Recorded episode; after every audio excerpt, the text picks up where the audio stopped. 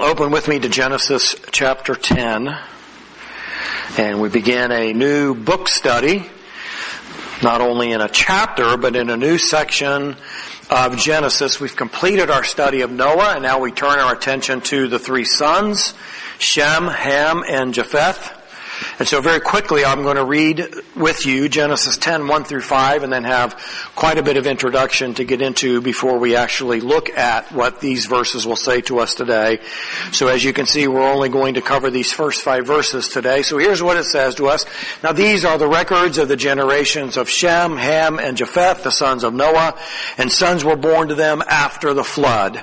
The sons of Japheth were Gomer and Magog and Madai and Javan and Tubal and Meshech and Tyre The sons of Gomer, were Ashkenaz and Riphath and Tog- Togarmah. The sons of Javan were Elisha and Tarshish, Kittim and Dodanim. From these, the coastlands of the nations were separated into their lands, everyone according to his language, according to their families, into their nations. Now, I've repeatedly said this throughout our study of Genesis, and it continues to be true, most especially in chapter 10 and then in 11. I cannot say everything that should be said or could be said about this section in Genesis. There's just way too much information here. And so as we begin our study of chapter 10, which is almost entirely gene- genealogical information, for the average reader, these genealogies are some of the most uninteresting sections of scripture to read. I remember as a young Christian, it was often joked that if you're having a difficult time falling asleep, just open the book of Chronicles and begin reading the genealogies, and soon you'll be so tired that you're just going to have to fall asleep. Well, that kind, kind of is the way we approach genealogies. We look at it as a lot of unimportant and uninspiring information, but in reality, they are very important, and this one in particular has significant importance for the nation of Israel, for Christians as we study the history of Israel. And so the first thing that we notice here in verse 1 is these are the records of the generations of Shem, Ham, and Japheth, the sons of Noah, and sons were born to them after the flood. So this signifies the beginning of a new section in Genesis, the generations of the records, uh, or the records of the generations of the Hebrew word Toledot, and that indicates we're in a new section, a new book within the 50 chapters of Genesis. We also will see here in verse 1 that it mentions the names of Noah's three sons and then the sons born to them after the flood, maintaining consistency with what we read about the boarding of the ark just being Noah, his wife, the three sons and their wives. And so all of the genealogy that is going to be laid out for us in chapter 10 is a result of what takes place in the new world after the flood water subsides when the three sons are faithful to fulfill the command of God to be fruitful and to multiply. And so this is in effect what they have done. They have been fruitful and they have multiplied, and this is what we begin to look at. So this new book that deals with the generations of Shem, Ham, and Japheth. This book will take us through chapter 11, verse 9, which concludes with the account at the Tower of Babel, and then chapter 11 verse 10 will begin the sixth book and Moses will provide a more detailed look at the generations of Shem, one of the three sons, and it is the only one of the three that any special attention is given to. Now there's a lot of introduction that we need to look at as we get into this genealogy, and there's six points that I'm going to make, and there really could be more than six. And what I will say in each of these six points could actually be significantly longer than what I am about to provide to you today. So as we look at the sons of Noah, the first thing that we're going to see that is important is this. Moses is not concerned with providing an exhaustive genealogy. This is a selective genealogy, meaning Moses did not identify every one of the sons that came from Shem, Ham, Japheth, and the grandsons that come from these three individuals as that ancestral line gets woven out into many, many different layers. So what this genealogy is going to do, it is selectively going to highlight the most important people which directly influence the nation of Israel.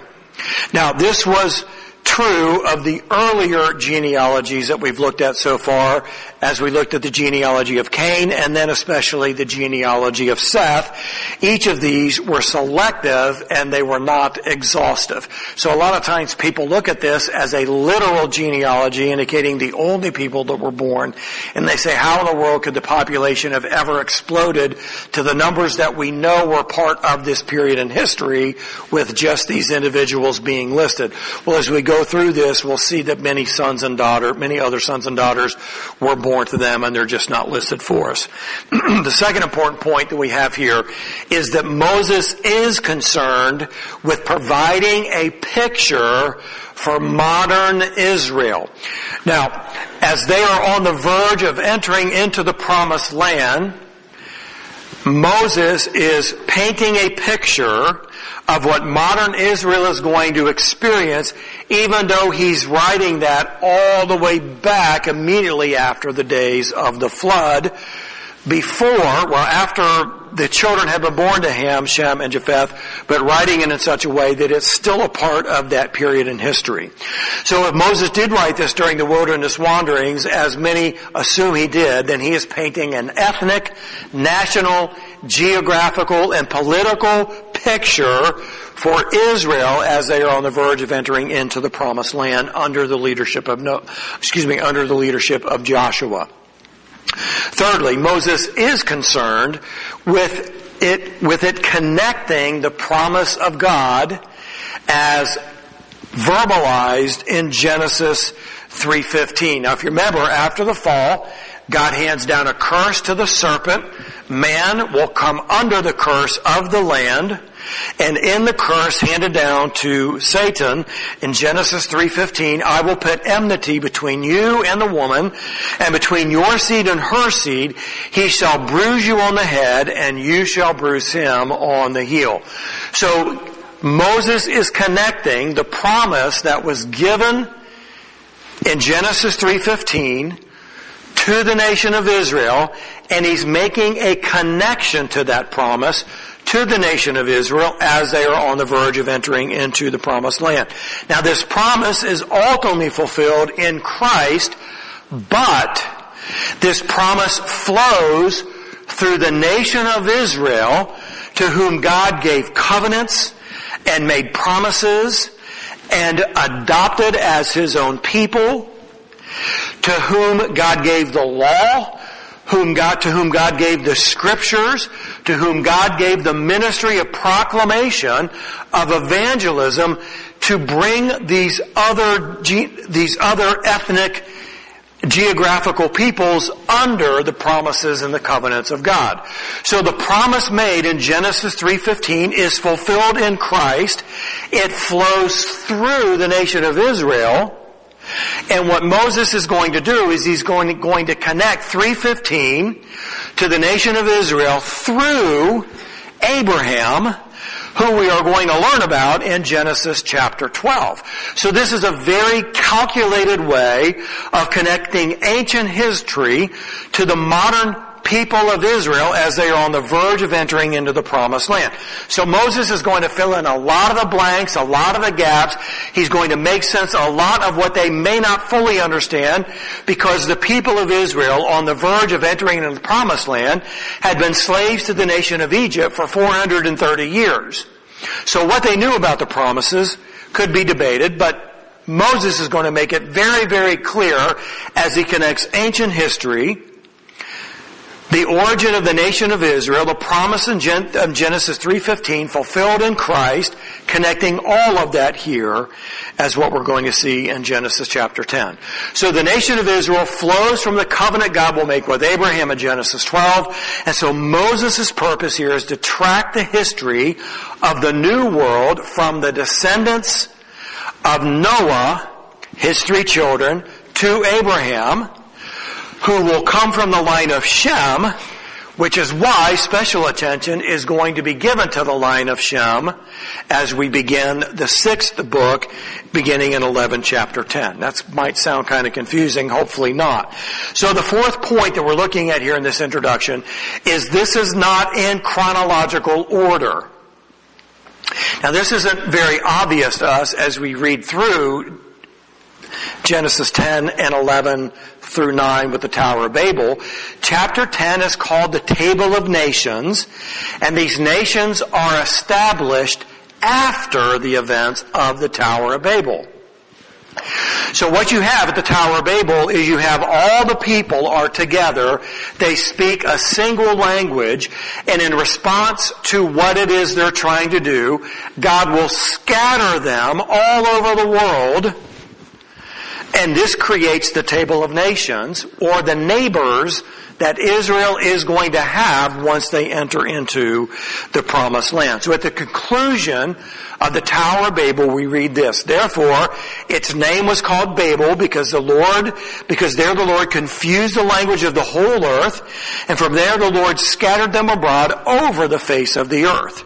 So the Tower of Babel came first, and then as the people scattered, they set up for themselves their own nation.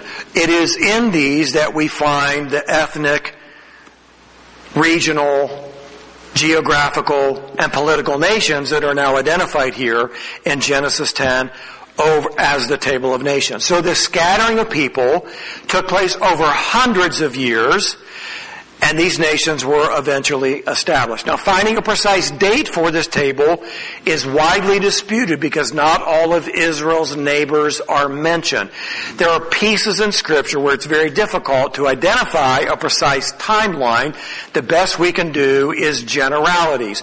Now my scholarly friend Greg Flegel was, was talking about how long did it take for Adam and Eve to fall in the garden. He says, well I think it's 15 minutes, but we don't really know, do we? It could have been a week, it could have been a month, it could have been a year, we really don't know. So we don't really know how much time specifically has passed from the day that Noah and his family left the ark and then the table of nations is defined for us in a way that it, that it is expressed here in Genesis 10. It is likely hundreds of years, and some try to pigeonhole it into an exact time, and it's really difficult to do that. But by most estimates, it's going to be around 600 years.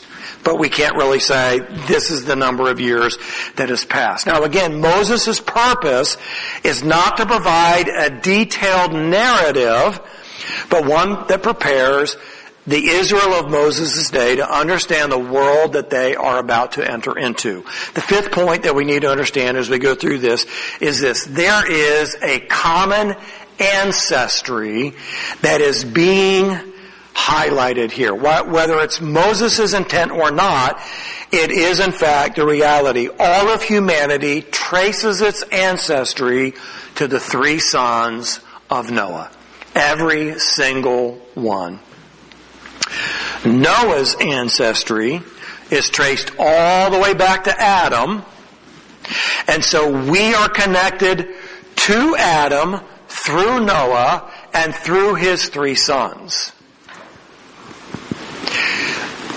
I believe that Moses does this through the inspiration of the scripture to recognize that Yahweh is the God of all peoples, even though they don't recognize Him as such, or they may call God by a different name. All people are united to one another both by their ancestry and by their responsibility to Creator God. At the same time, all the world's people are divided by geography and language and ethnicity and culture, and most of all, by their fallenness and their sin, which separates them both from God and each other. Now the effect of sin and our fallenness is realized in these nations, which share a common ancestry, which eventually where, where eventually we will find these nations warring against each other and committing brutal atrocities against each other, even though they have this common ancestry traced back through the sons of Noah. Well, how can that be? Doesn't it sound like a most ridiculous thing to war against your own ancestors? Well, look no further than in our own country when just 160 years ago, we were warring against one another over differing ideologies.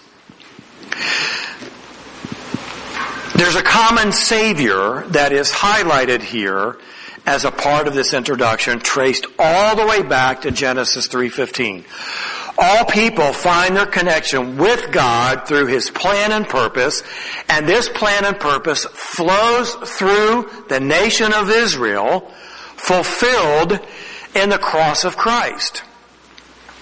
So all peoples are ancestry related. All peoples are responsible to the same God. And this is a part of what is woven into this piece of ancient history that our history books really can't tell us about.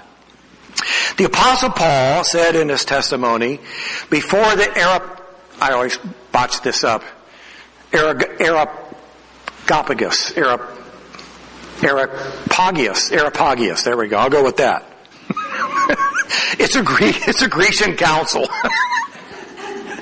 I should have alliterated that in my in my notes so I wouldn't botch it. But this is what Paul said. It's called a Sermon on Mars Hill when he stood before the Grecian authorities, and this is what he said in Acts chapter 17. He made he God made from one man every nation of mankind to live on all the face of the earth, having determined their appointed times and boundaries of their habitation that they would seek God if perhaps they might grope for Him and find Him though He is not far from each one of us. So what Paul understood and what Moses is laying out for the people of Israel of his day is a common ancestry traced through the sons of Noah back to Adam through the creation of God a common connection to God and the promise given in Genesis 3.15. And what Paul would say is all of this is connected through the cross of Christ. Now Moses couldn't say that because he didn't yet know that, but we know that as we look back through Israel's history, what has been prophesied and promised and what has been fulfilled and what we, and what we know now. So imagine the shock and the horror when people who hate Israel and its God, people who hate Christians and their God, stand before that God and give an account of their life. Can you imagine? There are countless religions, there are countless idols whom people follow faithfully, rigorously, who hate Israel and its God, who hate Christians and our God, who are going to stand before that God and say, uh-oh,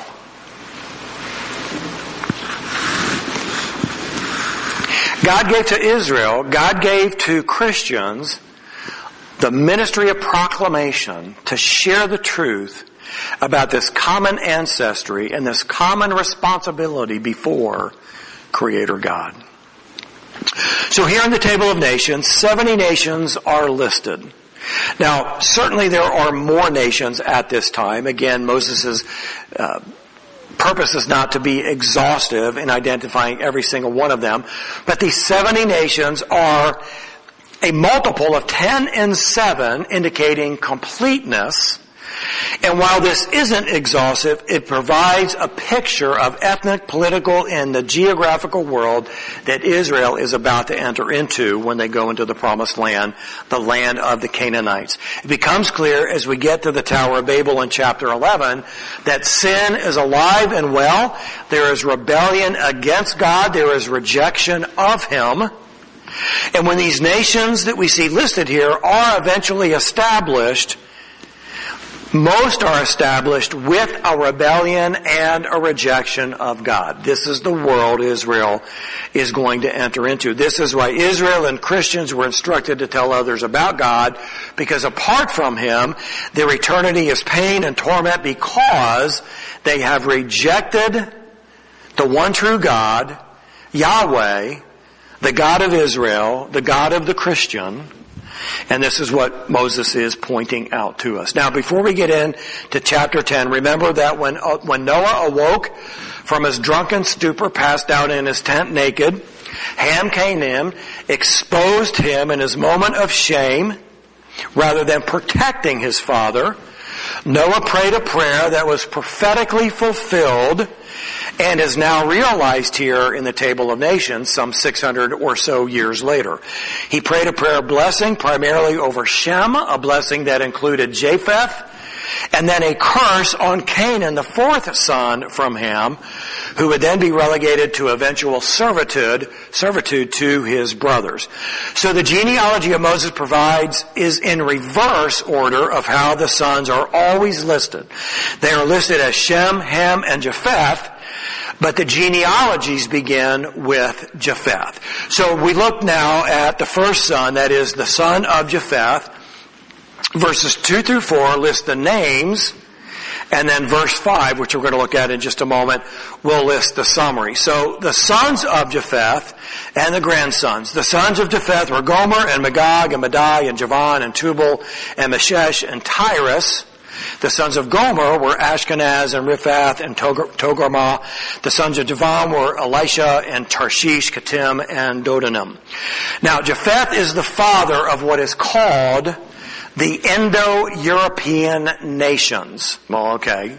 That doesn't really mean a lot to me. So he's the father of the Indo-European nations, which encompasses Europe across the northern section of Israel, sweeping toward India. While this seems unimportant, it is actually quite interesting. We're going to look at a map in just a moment. But this is where this is, incredibly important, and Eugene will especially enjoy this because Eugene is a language buff, and Eugene has taught himself Greek and is teaching himself Hebrew, and he knows German, German and Russian, and a bunch of other really geeky language stuff. So he's going to really, really like this. The rest of us may not really be as interested in it as he will be, but it is still very important and I hope you'll catch that as we go through this. So for centuries, hundreds and hundreds and hundreds of years, people could not make any connection between the Eastern languages and the Western languages. But in the 19th century, as scholarship was advanced, they made that connection.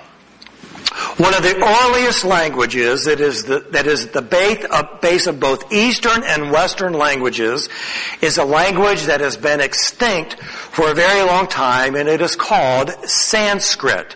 You've probably heard of that, but you really don't know much about that. This ancient language, language called Sanskrit Sanskrit is a common base of both Eastern and Western languages.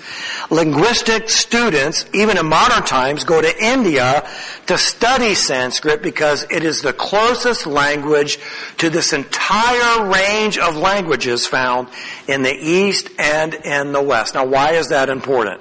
Let me share with you why. Now this is a very lengthy cut and paste from Webster's New Collegiate Dictionary, which does not recognize biblical history.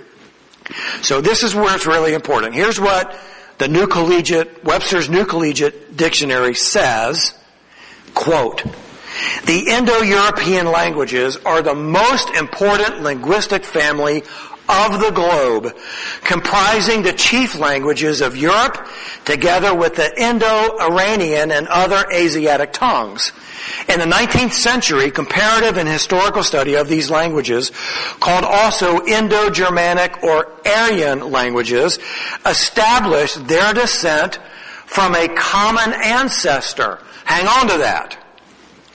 This language sourced probably in Eastern Europe by a people or group of people unknown, perhaps a mixed race. Now pause. They don't recognize biblical history, so they have no way to connect this common source to anything that would be communicated in the Bible. Continuing the quote, the prehistoric dialects of the primitive Indo-Europeans Table of Nations, chapter 6, accompanied their migrations to India, Persia, Greece, Rome, and the western borders of Europe, where they are found at the beginning of history. So because secular peoples, like Webster's Collegiate Dictionary, don't recognize biblical history, there is this unknown, there's this unknown period of primitive history where there's just massive gaps that can't be filled in. Hang on to that. This family of languages is divided into two types. The Eastern languages involving the language of languages of India, Afghanistan, Iran, Armenia, Armenia, the Balkans, Bulgaria, Yugoslavia, Yugoslavia, Russia, Czechoslovakia, Poland, parts of Germany, East Prussia, Lithuania, and Latvia. All those Eastern languages. And the, in the Western division of the languages, the languages of Greece, Italy, France, Spain, Portugal, Switzerland, Romania, Cornwall, Wales, Brittany, Ireland, Scotland, Scandinavia, parts of Germany, the Netherlands, Belgium, and England. There's a common core in all the Eastern languages and all the Western languages, and because they don't recognize the biblical history that is painted for us, they don't really know how this came about or where this came from. Continuing the quote. Webster's dictionary understands that the languages of Europe and languages into India are all coming from the same source. And that source is found right here in Genesis 10 and Genesis 11. It's fascinating to think when you hear someone speak an Eastern language, like, I, I don't know if it'd be correct to say that. There's a lot of confusion about Japan and how that all got an Eastern language that you and I would go, where in the world that come from? Uh, sounds like nothing I've ever heard before. You take that language and you say, how's that connect to, to the Western languages? For hundreds and hundreds of years they found no connection. And then they did, there's a common source, the closest thing they can identify to it, to it being is Sanskrit, and all of that comes from a common language that was spoken and reported to us here in Genesis 10 and 11 at the Tower of Babel when everyone spoke the same language and God said, no longer, I'm going to scatter you all over the earth. And they took this root source of language and then they went out and they made it their own. And here we are in 20 in, 21, excuse me, 2024, understanding that all of these uh, languages have a common source found here in Genesis 10 and 11. It gives incredible validity to the narrative that we look at here in Genesis 10 and Genesis 11. All, most all languages find their origin in a common source. Who would have thunk it? So verses 2 lists the seven sons of Japheth. Now most believe that this is a selective genealogy and it's related to the fact that much of the line of Japheth, the father of the Indo-European nations, had little to do with Israel's history as they were considered to be on the outskirts of civilization far away from Israel. So here's a map, and I don't know how much of that you can see. Probably not enough. So Japheth is in the green. So you see these green names here, Javan, Tyrus, Gomer, Tomer, uh, Tubal, Meshesh, Ashkenaz. You see Gomer up here. You see Magog. You see the descendants of Gomer and Javan. There's a little bit of overlap here in this um, Middle Eastern region. But this shows you a picture of where the father of the Indo-European areas primarily inhabited and that was really very, very far away from Israel. So the sons of Japheth were Gomer, they went north in the Black Sea area, and even beyond it. Later they expanded into Europe, settling in France called Gauls, and Spain called Galicia, in Britain called Celts or Celts, even in Wales called Cymru. It's hard to know where Magog is. Almost all interpreters of history would say it's to the far north, and so this is a people of the north. Josephus identifies Magog as the place where the people of Gog lived around the Caspian Sea. That's the region of southern Russia or Ukraine. Madai is a common term in the Old Testament referring to the Medes who inhabited the region northeast of the Tigris River, modern northwest Iran. Javan, as you look at the map again, Javan being up here, much of Europe, refers to the Ionian Greeks who settled southern Greece and western Asia. The sons named Tubal and Meshesh were called the Assyrians. The Assyrians were the people to the north. The Jews feared the Assyrians who were coming down from the north.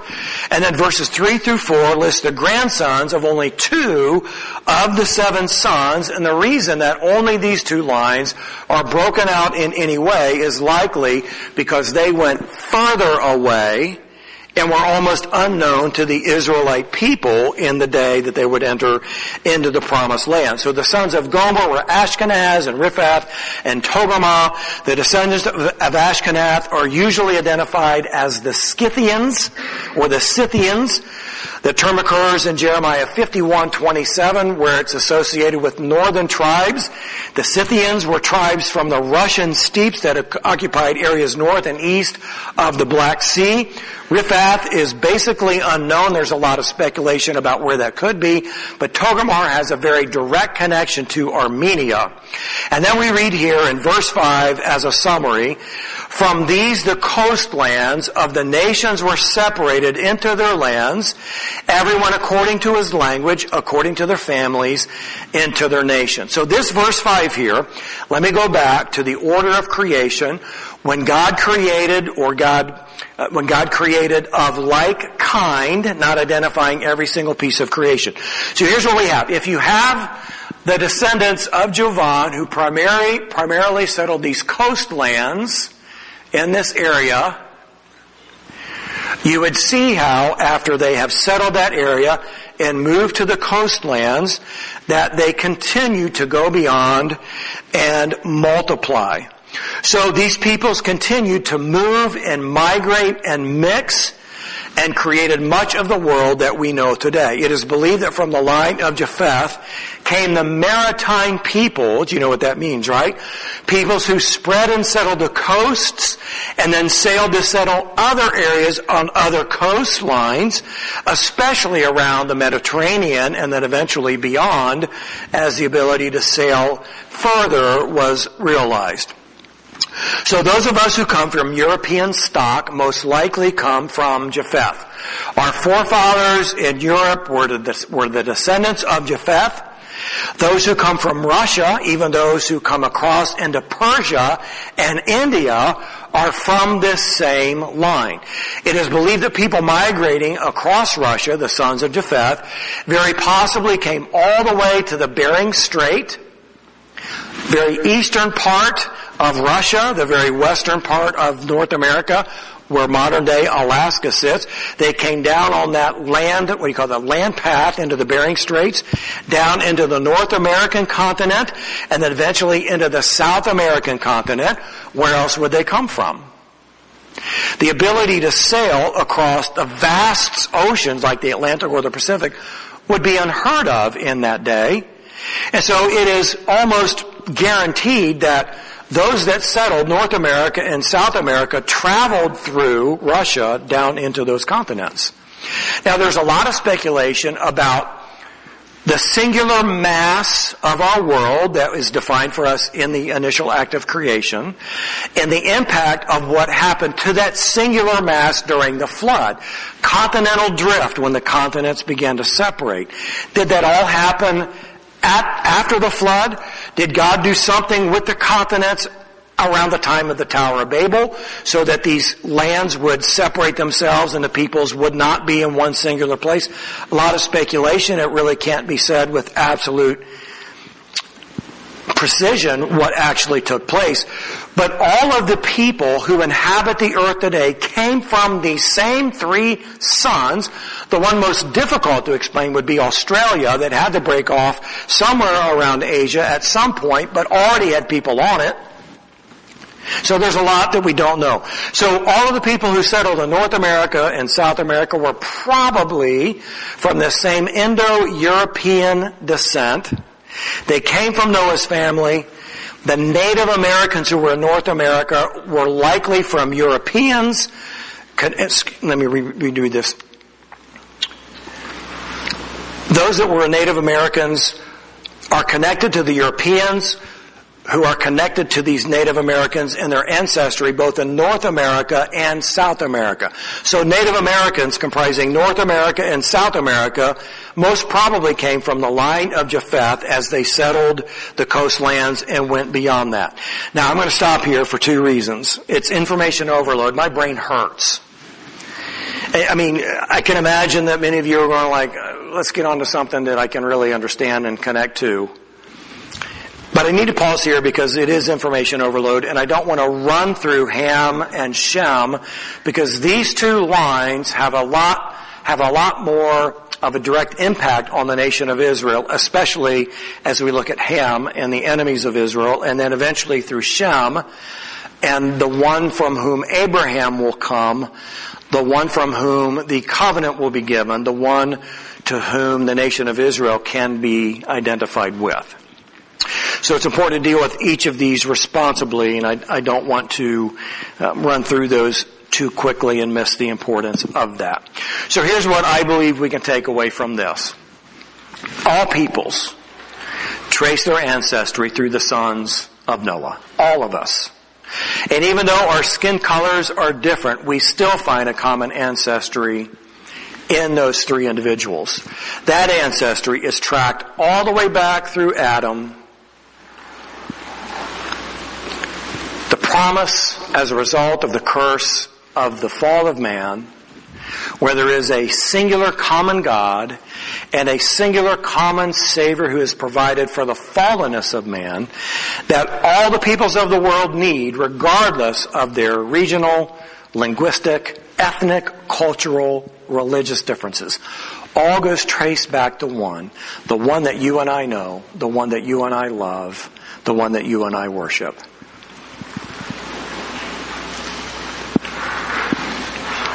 Let's pray together.